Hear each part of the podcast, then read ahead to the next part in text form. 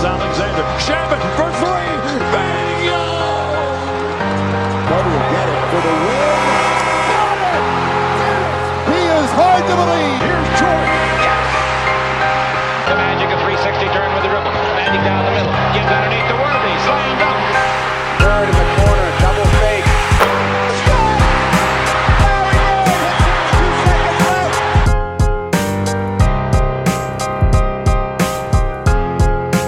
What's going on, guys? Welcome to Dime Dropper, episode 63 of our 24 minute recaps. Before we get started, please make sure to subscribe on all platforms at YouTube at Dime Dropper Podcast, Apple Podcasts. Make sure to leave a review if you'd like, Spotify, and of course to follow us on all social media platforms at Twitter, Instagram, Facebook, and TikTok at Dime Dropper Pod.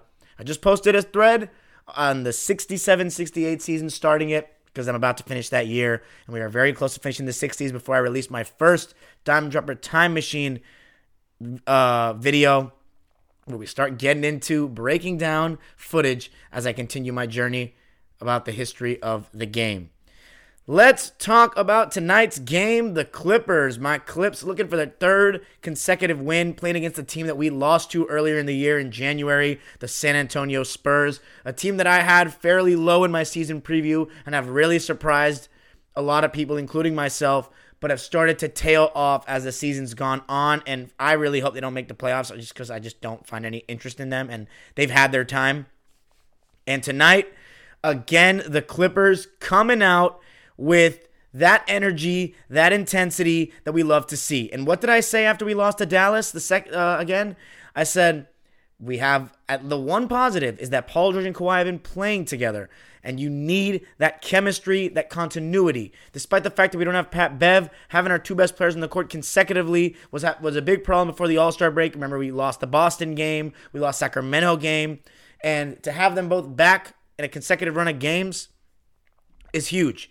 And so when we had that Charlotte game, it's a good chance to get a little streak going. You get that game, you get the huge win against Atlanta, and that's kind of a, a total momentum changer. The Spurs didn't have a chance today, and I think it's because of Kawhi Leonard. Kawhi Leonard these last three games has been on a different planet defensively. He is.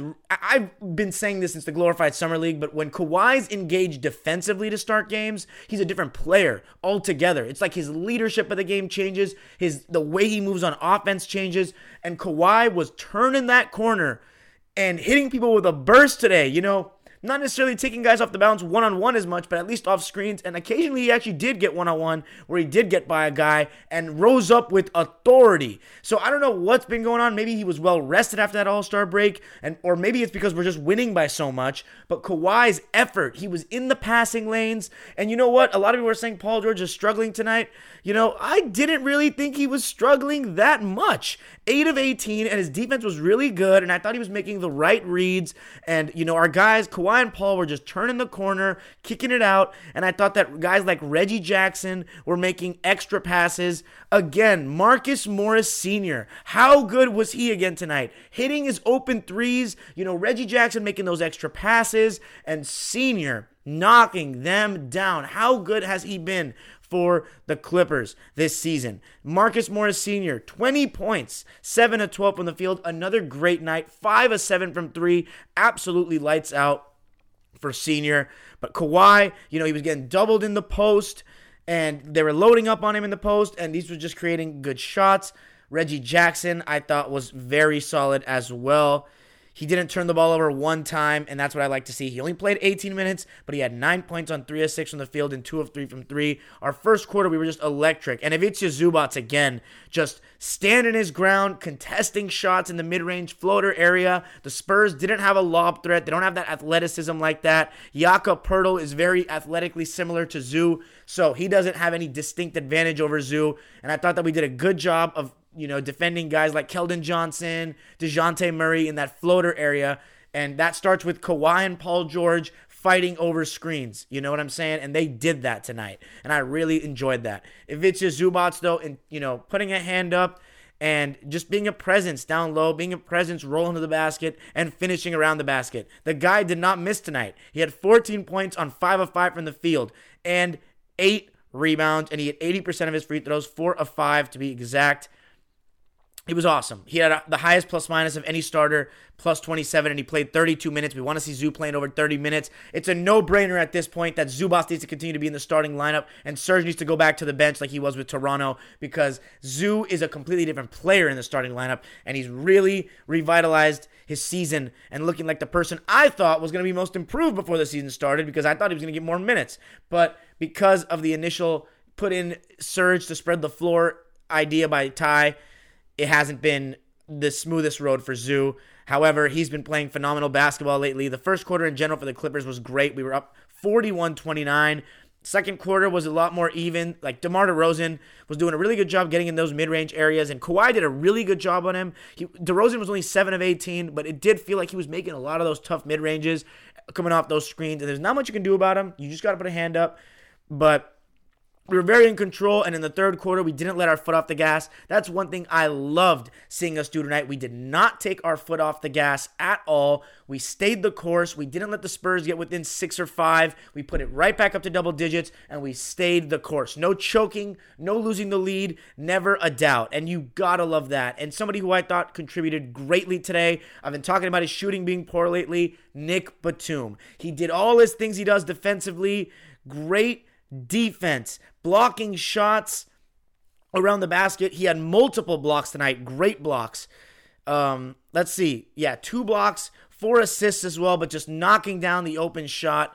13 points for Nick Batum, three of five from the field, three of four from the three, and he even got to the line five times and made him four times. Paul George did a great job snaking through the screens in the second half. He even had a beautiful turnaround over the right shoulder from the left side. He was just playing very smoothly, playing, playing at a great pace, and having his hand active in the passing lanes. And I really enjoyed that. Nick Batum also had a good, you know, hustling over a screen and just putting a hand up, affecting shots. And I thought Lou Williams was good today as well. Lou Williams, you know, um, you know, got into the lane. He was hitting his pull up jumper. Even those, you know, the shots where he pump fakes and the guy just doesn't want to bite because he's so good at leading in and he just hits the shot anyway. And he made some nice passes. One really nice one to Terrence Mann, who again was just very solid, did his job well. 25 minutes for Terrence, seven points on three of eight from the field, seven boards, plus 18 on the court. Lou Williams, 16 points on six of 12. He was much better tonight. And overall, just a very good performance for the Clippers. It was very comfortable. Kennard, 12 minutes. Again, I would have liked to see him get a little more. I don't want to keep saying that. But all that matters is the victory. 134 to 101. No LaMarcus Aldridge, who really hurt us last time we played these guys.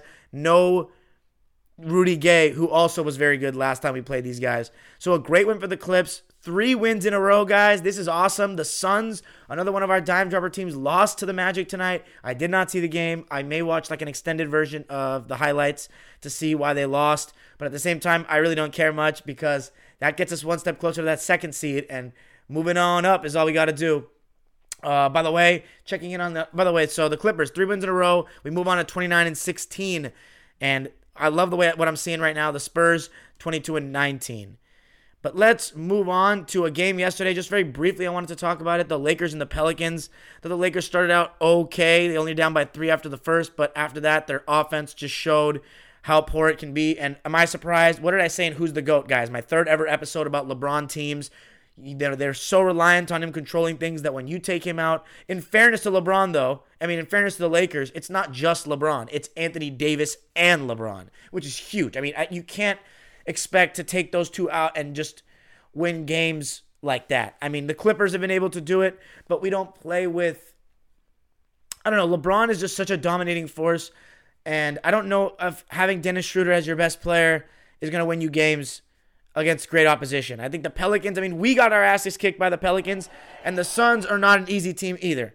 So the Lakers haven't really played any games that I think they should have won without LeBron in them. But seeing how careless they are with the ball and how many times they turn the ball, uh, you know, just in general, and their defense just looks sus. They don't really have the same leadership.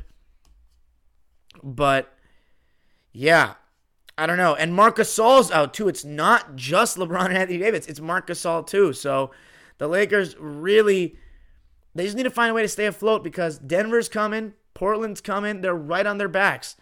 And it's a very crucial stretch right here for the Lakers. So we'll see what happens for them. But I thought it was I was very impressed with Zion and uh, Brandon Ingram yesterday. They were just incredible.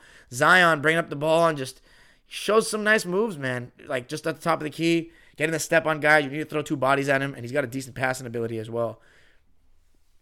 Brandon Ingram doing it to his old team too. 36 points on 66% shooting.